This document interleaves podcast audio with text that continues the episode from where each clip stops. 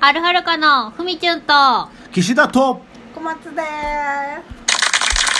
ふみきしこまふみきしこま。今ふみきしこま。小松がふみきしこま。ふみきしこまであるあるかだよ。美味しい紅茶を入れるためにお湯を沸かしていますす。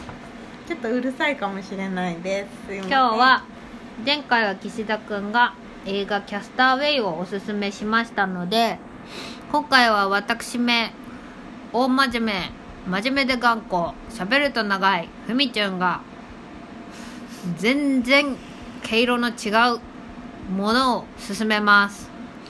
ふみちゃんがおすすめするのは本です。ではその本のタイトルは？裸足で逃げる。沖縄の夜の街の少女たち。上間陽子さん著もうこの時点で重そうでしょ？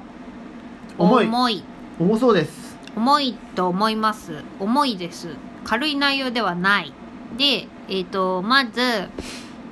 なんで上間さんを知ったかっていうともともと私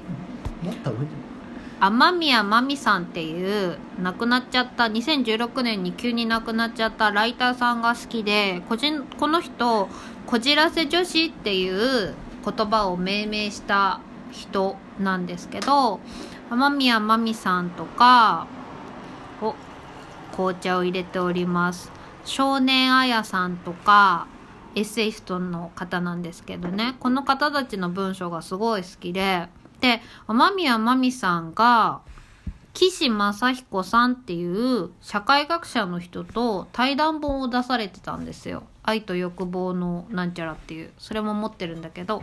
それで岸正彦さんがすごく面白かったからあ社会学って面白いんだなって思ったんです。で社会学ってなんだかよくわかんないんだけどまあウィキペディアさんウィキペディア先生によると社会現象の実態や現象の起こる原因に関するメカニズムを統計データなどを用いて分析することで解明する学問っていうことなんですね。でこの社会学者の岸正彦さんがめちゃめちゃいいって言ってたのがこの上間陽子さんなんです。で上間陽子さんはえっ、と経歴的には社会学者っていうよりかは専攻は教育学の方なんですよ。でうんと主に上間さんとか岸さんとかがやってるのはフィールドワークって言って実際に街に行ってその当事者の人たちの話を聞いて膨大なデータを取ってそれをその社会学のなんだろう学問の技術を使って分析して統計してっていうことなんだけどこの「裸足で逃げるは」あの学術書っていう感じではないんですよ。うんと全部ね上間さんが沖縄の自分が実際に沖縄に行ってて、まあ、住んでらっしゃるみたいなんですけどこの時はどうだったのかな？そうだね。前書きに書いてある。大学の教員の仕事を得て生まれ育った沖縄に帰ってきた。っていうふうに言う前書きから始まるんだけどここで沖縄に帰ってきて自分が学んできた教育学生活指導の観点から主に非行少年少女の問題を研究っていう体で「裸足で逃げる」っていう本を書いてるんですけどこれの「裸足で逃げる」の本にねこの岸正彦さんが帯で推薦文を書いてるんだけどこの帯だからいいかな読んでも。それはかわいそうでもたくましいでもない。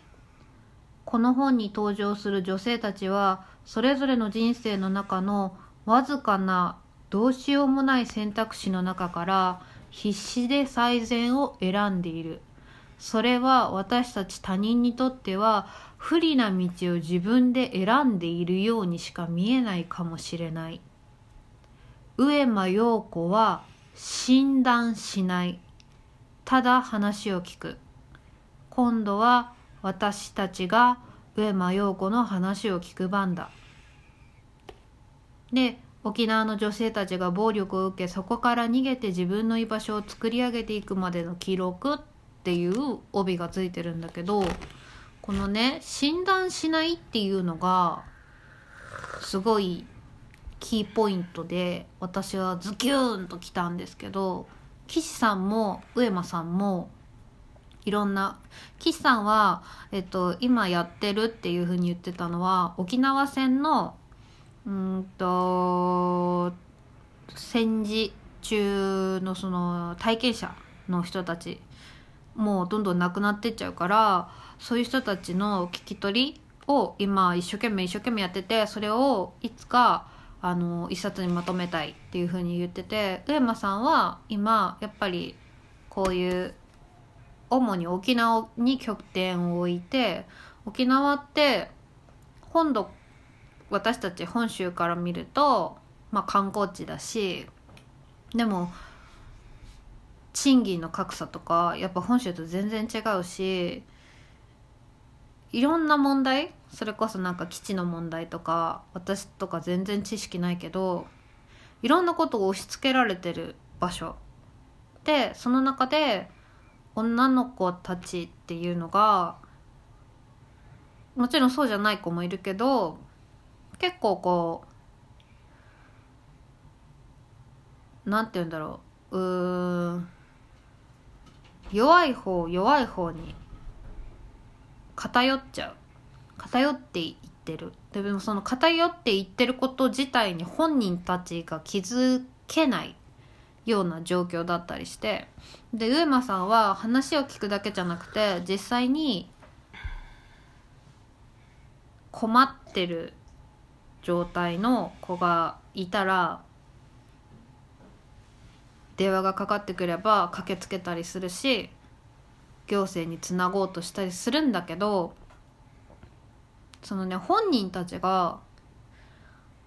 なんでなんで旗から見たらそれをだからここの帯に書いてあることで全部なんですけどなんでそれしたらまたそうなっちゃうに決まってるじゃんみたいなこと？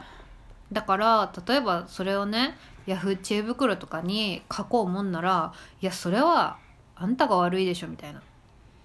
あなたの判断能力がなさすぎるでしょみたいな。そんなところから一刻も早く出た方がいいよみたいな。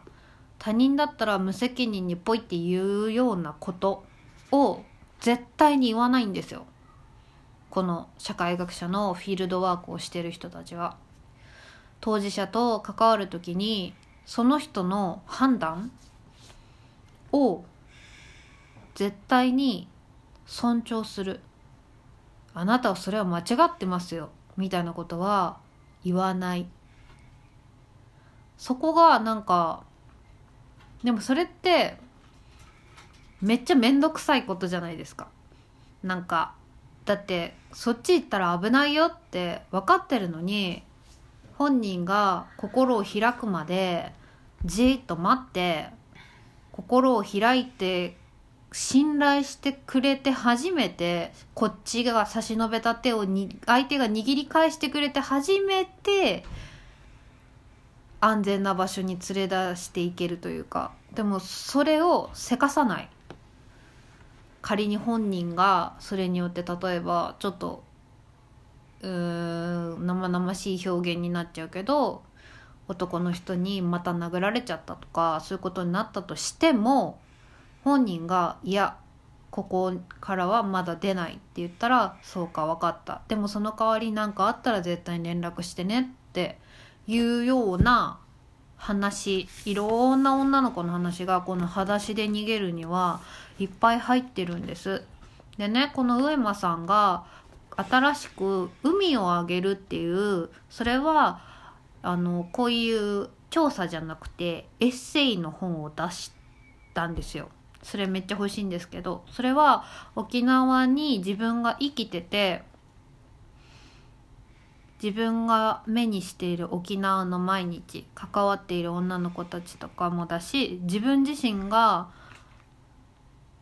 基地がある場所でその基地を移転するしないとかで揉めに揉めてる場所で生きている。それを上間さんが見ていて感じた日々を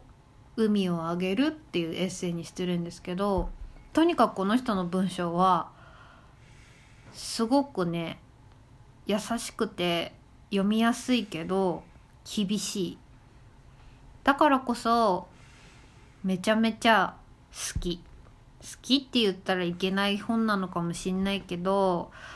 私本買うと選ぶんです。この本は残すこの本は残さないって。多分この「裸足で逃げる」もそうだし「海をあげる」もそうだけどまだ買ってないけどこれは一生この先ずっと持っている人生と共に持っている本だなって思ったそれぐらい良い出会いの本でした。へえ二人。二人いた。でもさ文化やっぱこういう文化でさやっぱさ最後はこうつながっていかなきゃいけないというかさてか救いだよね、でもさやっぱふみちゃんはさプーさんの話前々回したもう同様だけどやっぱなんていうの外堀からなんかさ 内容でこんなことがあってこれが良かったよみたいな言い方しないんだよね、うんだから確かに。なんかすごいそれも含めてね。だからこの本の想像もつくんじゃない？プーさんの話をからしても、じゃあじゃあねーねー